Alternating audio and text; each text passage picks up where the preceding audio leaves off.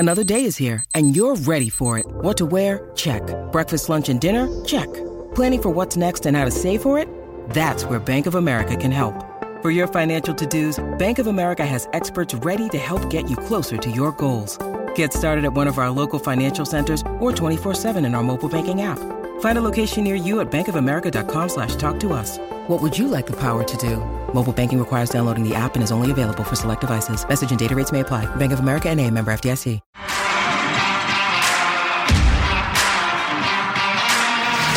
You are listening to Claret and Blue, an Aston Villa podcast brought to you by Birmingham Live. Hello, welcome back to the Claret and Blue podcast. My name is Dan Robertson, and it wouldn't be an Aston Villa versus Everton match preview without me mentioning that this is the most played fixture in English football. So let's get that out of the way first of all. Everton are unbeaten in all competitions so far this season, whilst Aston Villa are yet to lose at Villa Park. Today I'm joined by Patrick Rowe and David Hughes. So gents, how are we? I'm good, thank you. I'll be better if we win on Saturday though. yeah, and, uh, David, you surely won't want to hear that. Uh, how are you, mate? You're all right? Thanks for coming on. Yeah, I'll uh, I'll be the opposite of Villa win on Saturday. Um, but yeah, no, I'm really good, thanks. And uh, you know, it's always good to come on these podcasts, Dan. You know, I'm not just saying, I genuinely enjoy it. So cheers, mate. No, thanks very much for coming on. Um, let's get stuck into it then. We'll start from, from the Villa end. Um, Dean Smith's had his press conference this morning. And Pat, as we always say on these previews, I don't learn a massive amount from Dean Smith's press conferences, which is, you know, Villa's prerogative. They don't have to come out and give away everything. Uh, the main talking point, I guess, is, is the two Emmys from Argentina who don't report back to Villa until tomorrow morning um, due to the COVID restrictions and, and quarantining in Croatia. So we can probably afford Buendia not getting in there, seeing as we've got so many creative options up front. But Martínez is the big one, isn't it? Would you expect him to come straight back in and start? And if you were the boss, he turns up at nine o'clock tomorrow. Does he play at half five on the same day after not training with the squad all week? And, and do you stick with Steer? How would you assess that? Um, I backed Steer before the Chelsea game, but I'm going to be honest, he didn't fill me with too much confidence going into you know, in the Chelsea game. But um, I think they've been training over in Croatia, so I would be, as long as it's not like really late notice before the uh, game on Saturday, I would be putting Martínez back in. But maybe you can afford to not play Buendia straight away. Maybe give him half an hour at the end of the game or something, and play Doucouré and Bailey that have been around the team for the past few weeks.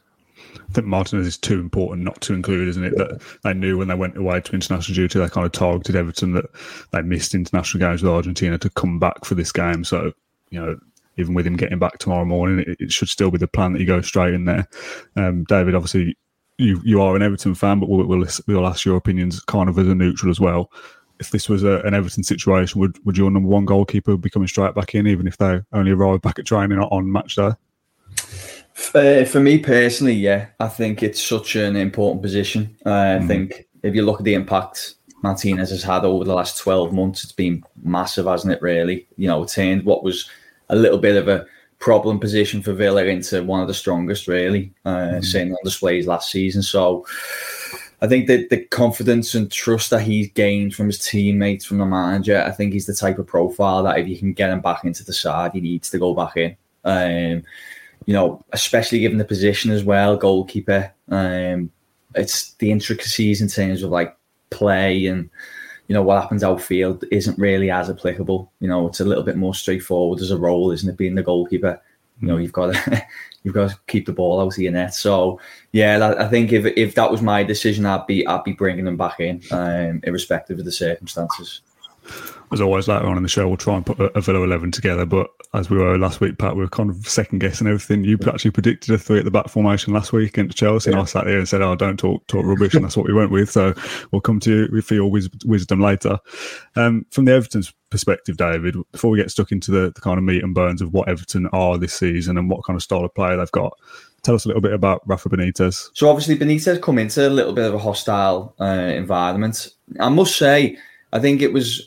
There was definitely a portion of the fan base that didn't want him, for sure. Uh, mm. But uh, I do think it was maybe uh, amplified a little bit by the media. I think there was plenty you could see some some benefits of bringing him in. Um, the, the obvious ones was he's a really good coach, really good t- tactician. Uh, I think if you look at Ancelotti, huge name, very successful manager, but I immediately had reservations. You know, we talked about it on the um, one of the Analysing Everton shows that we do for the Liverpool Echo. Um, at the time when he come in, there was a fear that, you know, had he, had he worked on a project like Everton's before, uh, if he had, it hadn't been for a very long time. I think he's a great man manager. Everybody talks about him being a fantastic man manager. I think when you have the very best players, that's all you need to be. You just need to manage the egos, create a good dressing room, and those players will go out and, and be the best.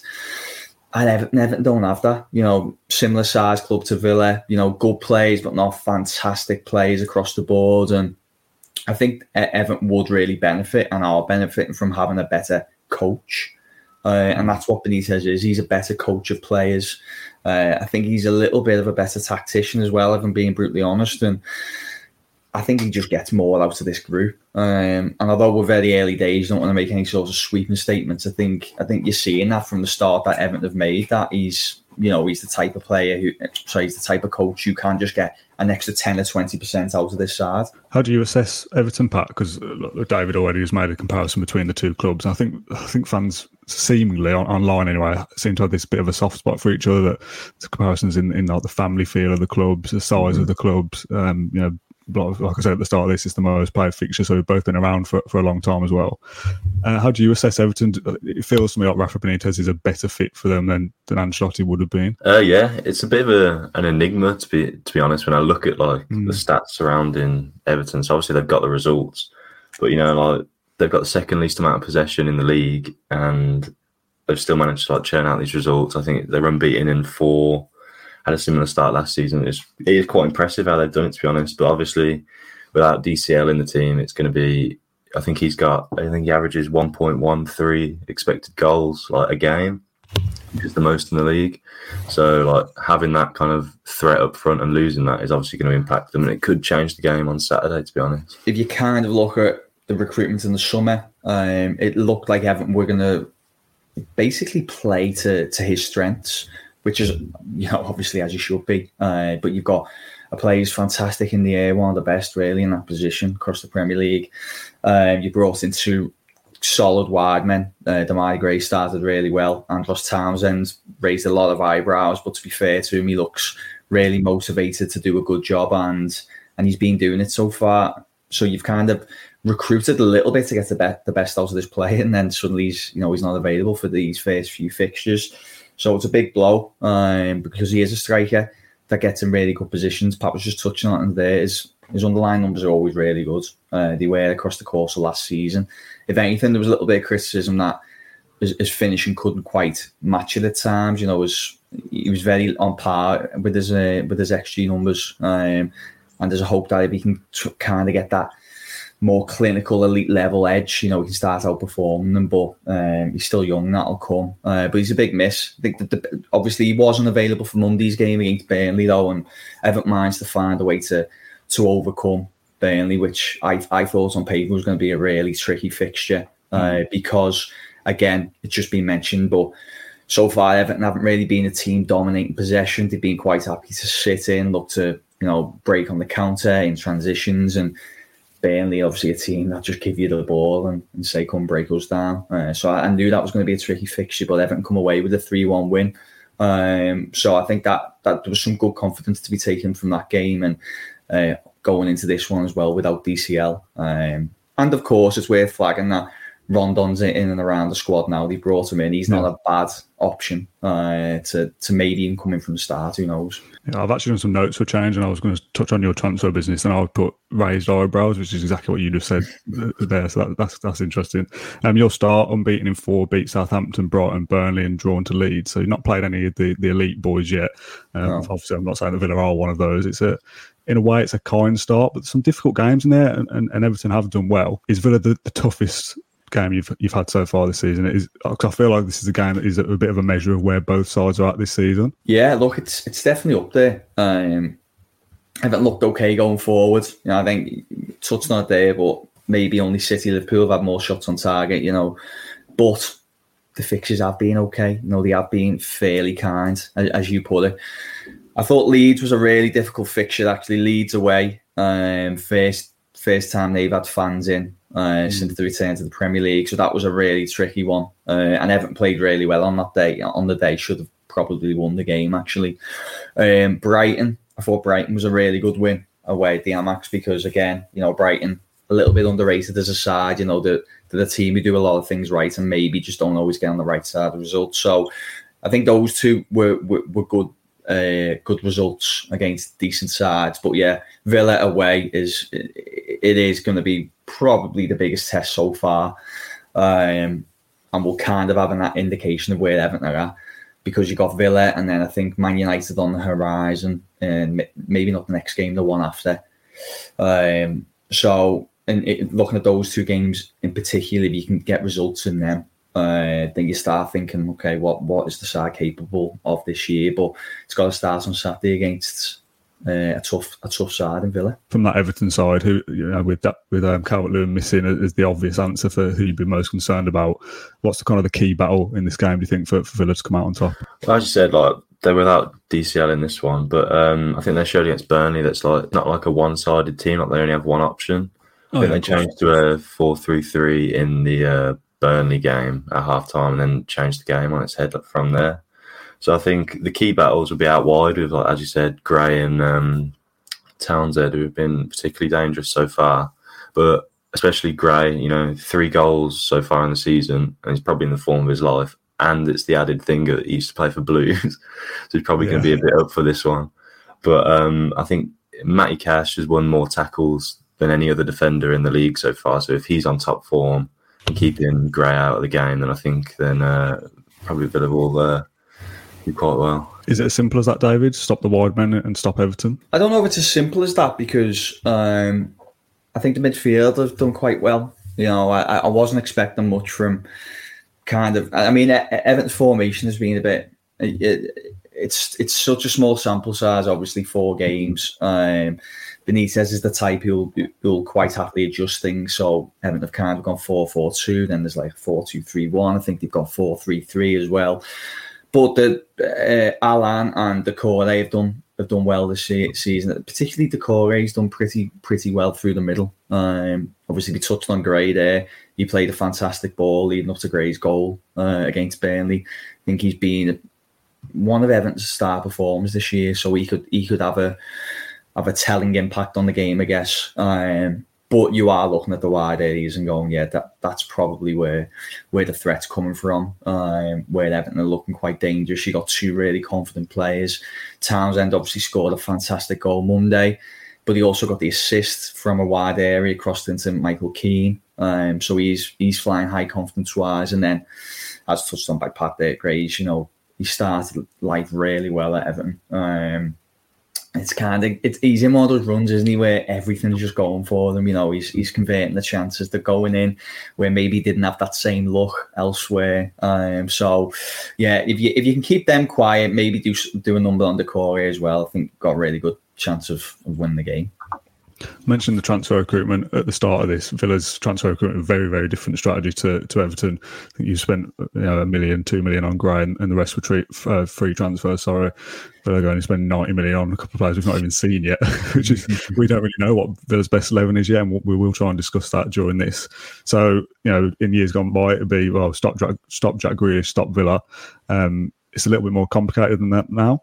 So who's yeah. the kind of who's the kind of danger man or the danger area for Villa? Do you think? I know that Danny Ings and, and Everton, um, he's uh, he scores a few goals against you, doesn't he? Let's just oh, say he that. loves it, loves it genuinely. Yeah, I think he was at Liverpool for say two or three years, injured for two of them, but still managed to score derby goals. He just uh, he, he he loves playing Everton. So look, look, I thought Villa's recruitment was really good. Uh, you know, I, I don't want to kind of carry on um, talking about things that you've. You, I imagine, c- covered to the nth degree. Uh, but from an outsider looking in, I thought the recruit, recruitment was really good under difficult circumstances in, re- in losing Grealish. I think you know, you, you can see method, can't you, behind the recruitments, whereas at Everton, I don't think that's always been the case, kind of being um, manager signings. And um, when you're chopping and changing managers, you end up getting this kind of misfit squad. Uh, but Villa's has looked really good for a little while now. Buendia was obviously a really good move. Uh, Danny Ings, I think who else? I thought Bailey was a really good move. I wanted Everton to make a move for Bailey. Didn't quite happen. Um, I, I'm right in saying I think Bailey could be available for selection again against Everton. Is that right? Yeah, he's uh, he yeah. came up for twenty minutes, thirty minutes against Chelsea. So he's, he's fit and ready to go now. Yeah, so he's he's a concern because I think he's a he's a really good player. Um, he showed that at, at, at Leverkusen. Um, I know at times things went a little bit stale for him, but there was you know factors behind that. Um, I think he could be a problem. So yeah, there's a few names in there that I think I, I'm I'm glad Wendy is not available. Um, I'm sure. Well, I assume he's not going to play. Well, surely not. Yeah, he's he's back with Martínez tomorrow morning, but mm-hmm. because we've got so many options in those forward areas, like me and Pat spoke before the Chelsea game, and we're talking about our best eleven, and I, I don't really know how you fit Buendia into that, which is, mm-hmm. is crazy yeah. considering he's the club record transfer. Yeah, um, Villa played three at the back against Chelsea, which you, you don't fit Bailey, Buendia, Trezeguet, Traoré, El Ghazi into that at all, so mm-hmm. I don't know what Villa are at the moment, really. yeah, Everton had a similar issue actually when um, when they sold Lukaku to United.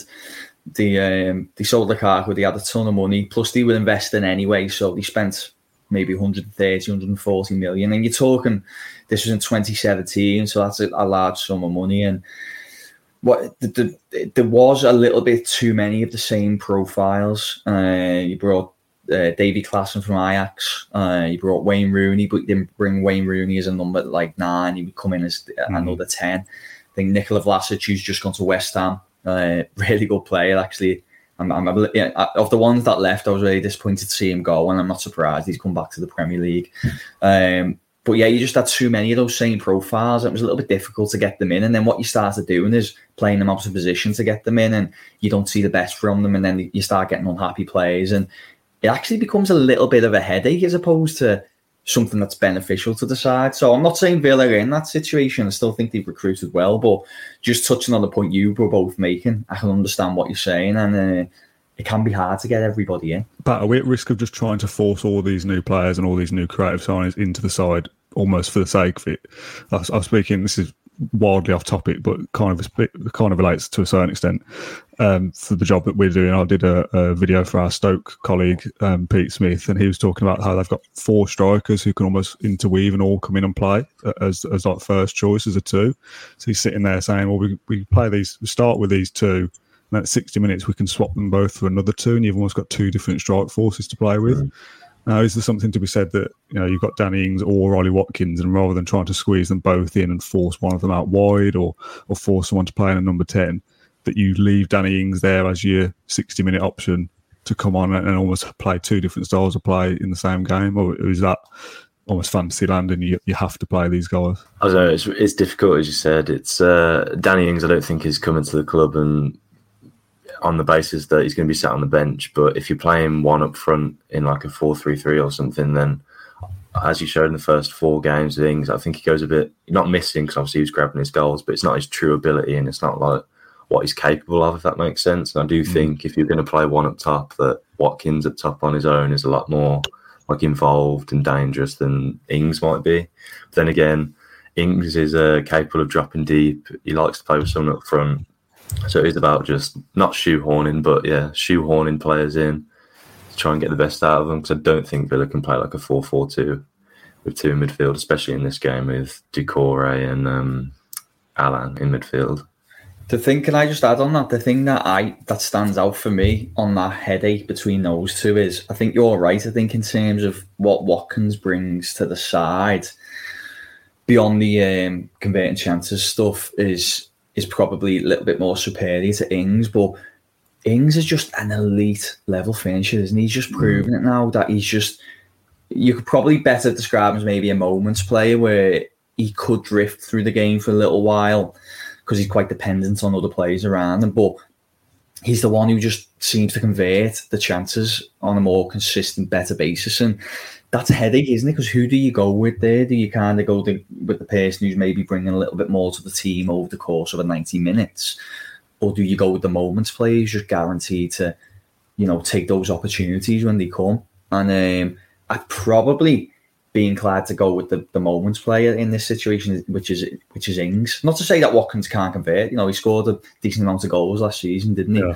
Um, so I don't want to do him a disservice, but I just think Ings has shown that he's, he's right up with the with the, the elite of the elite um, in terms of his finishing capabilities. And yeah, again, just a little bit of a headache. How do you do that? Do you, have you got to try and find a way to get them both in the side? But is that going to harm the harm the starting starting eleven? Is it going to impact the, the, the kind of tactics elsewhere? It's yeah, I haven't, don't know if I've got the answer at the top of my head. You lads probably know better than me because you watch Villa every week. That's the thing. It's probably like our system currently isn't probably like set up to get the best out of Ings, I don't think, because in his twenty-four goal a season for Southampton, he was getting like thirty-five touches a game, and I think it, against Chelsea he had fourteen, and that was mm. up front with Watkins. So it was just like, obviously Villa haven't found their best team yet, but at the moment we're not set up to get the best out of Ings, I don't think. Yeah, well, we played a three five two, didn't we, against Chelsea to, to match them, and I know we lost three nil, but in that first half we were, we were playing well, and you can argue, you can make a case to say that, you know, that, that formation did work, and we, we nullified Chelsea to a certain extent.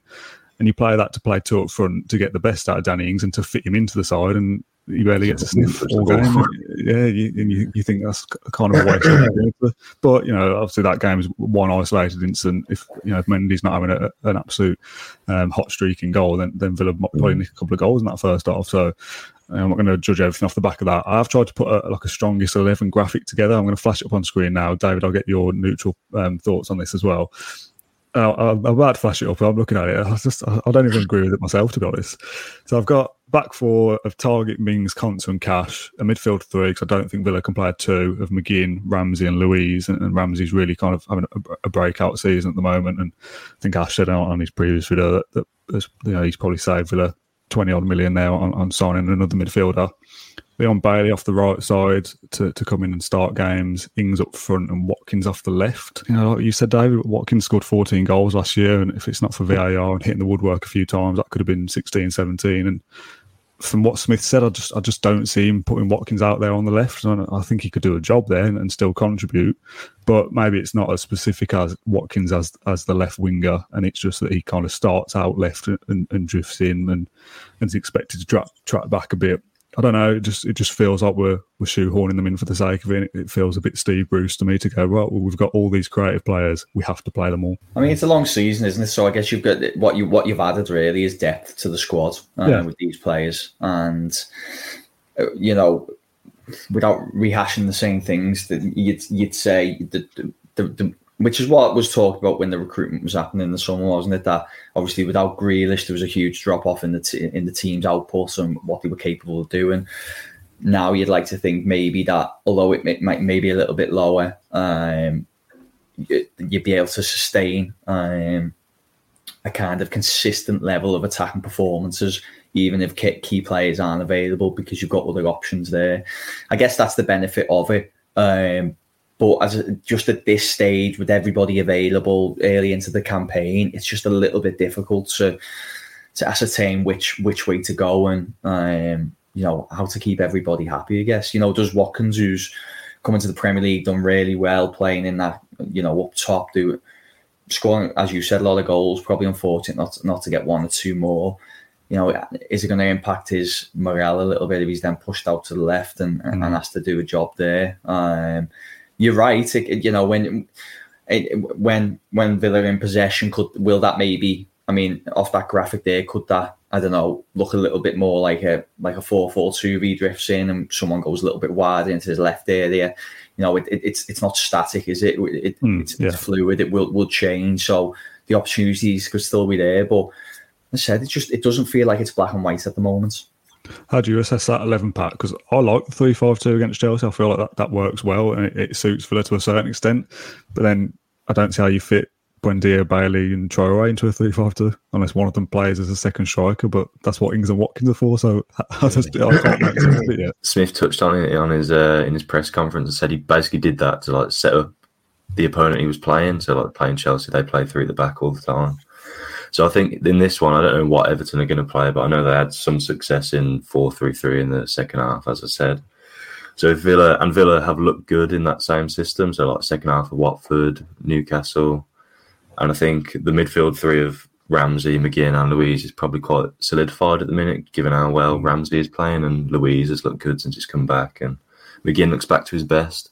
But then again, the front three, yeah, I just have no idea what's going to happen. I'm the same as you, and I think I don't think he's get, ever going to like shoehorn Watkins out wide. I think he's commented before and said, like, you've got a good striker, why would you push him out wide?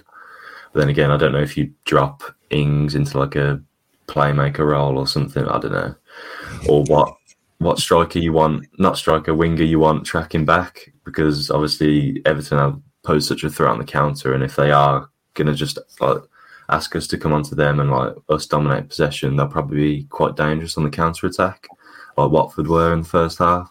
So you need a winger that's like ideally going to track back and help Cash and Target as well. So if Buendia comes back in, it's probably because of that. Is that what we need to look out for, David? An Everton four three three side that are going to come to Villa Park and, and try and counter counter attack us? Yeah, I'd, I'd say so. I'd be very surprised if Everton went to Villa Park to try and dominate possession. Um, yeah, I don't. Hence why I was a little bit nervous about the Burnley game, because we haven't really seen much of that. And whilst I don't think, I, I think to brand Benitez negative is is an unfair statement. Uh, I definitely think he. He wants a side to be solid first and foremost, and then maybe build from there.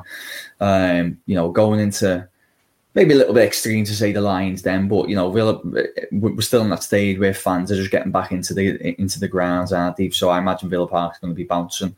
Mm-hmm. Um, it feels like a really exciting game as well, you know, between two kind of fairly even sides. Um, so I expect it to be something that Villa fans will be right up for. Um, for that reason, I expect Everton not to really try and be the more dominating side, but yeah, you know, if if you think maybe not so much on the in the right back position anymore, although he still offers something, Seamus Coleman. But if you look at the left back position with Luca Dean, and this isn't biased, you know, I like to think quite objective, but he, he's one of the best in that position in the Premier League. He's uh, a, going forward, he's he, he's a consistent threat. Um, you know, his, his, his delivery is really good.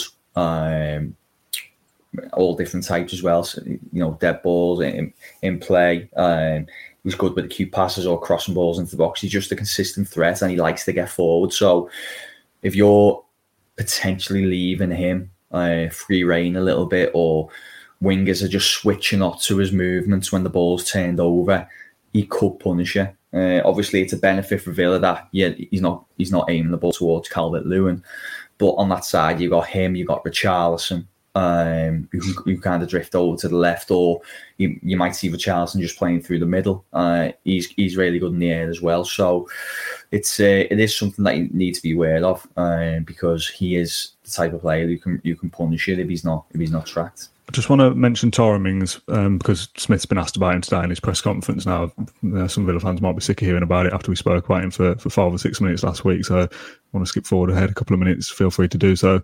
Smith said he came into the dressing room and held his hands up. He made a mistake, and that happens in football.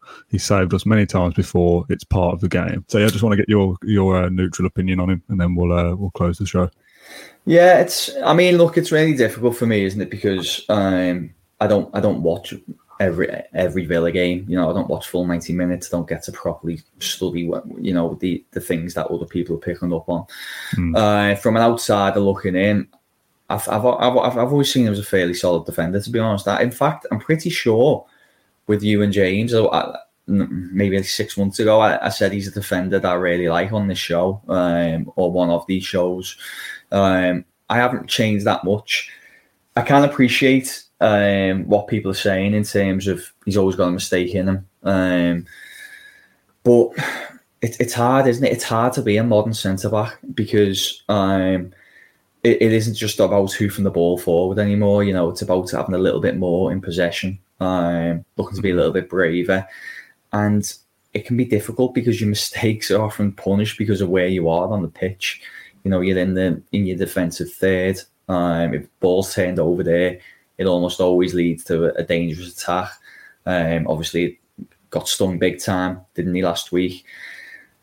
I think he's still a really good defender. Um, and I think if he can just maybe cut, cut cut these out, I don't know what's causing them. Is it concentration maybe? I don't know. But yeah, if he can cut so. that out, yeah. Because I, I think if you remove them and judge judge him on his defensive capabilities, I think he's a good defender. You know, people can pick holes in the in likes of Southgate selection stuff, which they love to do, but I don't think he, he gets picked for the, the England team whilst playing for Villa. I don't mean that as disrespect to Villa, but it's always hard for us clubs outside the, you know, the kind of traditional top four, top six to get players into that England squad. For him to be getting picked in there and played as well, I think that's a testimony to the, the quality player he is. He's just maybe gone through a little bit of a turbulent spell, um, and he just needs to try and, if he can, shake it. We'll close with uh, score predictions then. David, again, we'll let you go first to get the Everton bias out of the way, because I'm oh, sure that you're probably going to go with, with Everton win. Uh, so what do you think is going to happen Saturday tea time? I'm aware of the audience, so I'm going to be very careful. Um, it's what you want, mate. No, I don't, it, it's a really difficult game to predict, actually. Um, I expect Everton to avoid defeat, to be honest. Um, whether they'll have enough to win, I don't know. I think it's a really tricky fixture. I'll go for a entertaining two-all draw. I've also gone for a draw. I, I think one-all, so I'll take an entertaining game at Villa Park at least. Pat, are you going to come in with the blind faith three-nil Villa win? I'm going to go blind optimist again, and I'm going to go one-nil, but it's going to be a, like a set-piece goal. I think that's uh, where our goal is going to come from. I'll take I'll take any win at this stage. It'll be a, a big result for Villa if we get it. Man United coming up next, and, and Chelsea in the cup as well. Um, David, as always, thank you very much for appearing on the Claret and Blue podcast. We uh, we well, I can only speak for myself, but I love having you on. I'm pretty sure the comments agree as well. So thank you very much. Yeah, no, mate, always enjoy it. Thank you. Uh, and Pat, thank you for bringing the, the stats the stats side to the to the show as well. Thank you. Thank you for having me. No problem. We'll see you again uh, next week, I'm sure. We'll be doing a post-match podcast. I don't know whether it'll be Saturday night because it'll be a late one, um, but if not, it'll certainly be by Monday. Um, so tune into the, the show to, to see what we think of the Everton game and hopefully three points. Uh, sorry, David. Thank you very much for watching, and we'll catch you next week. Thank you for listening to Claret and Blue, an Aston Villa podcast. If you enjoyed today's episode, then please do let us know. We love hearing your feedback. We'll be back soon with another episode, but until then, up the Villa.